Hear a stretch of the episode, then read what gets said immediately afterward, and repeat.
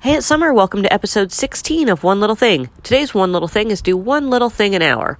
That sounds sort of like a cheat, like that's a lot of little things, but uh, let's see what we can do. So, once an hour, pick something you uh, either need to do or want to do that helps you or your home or the people around you or your job in one way or another, just moving the needle forward.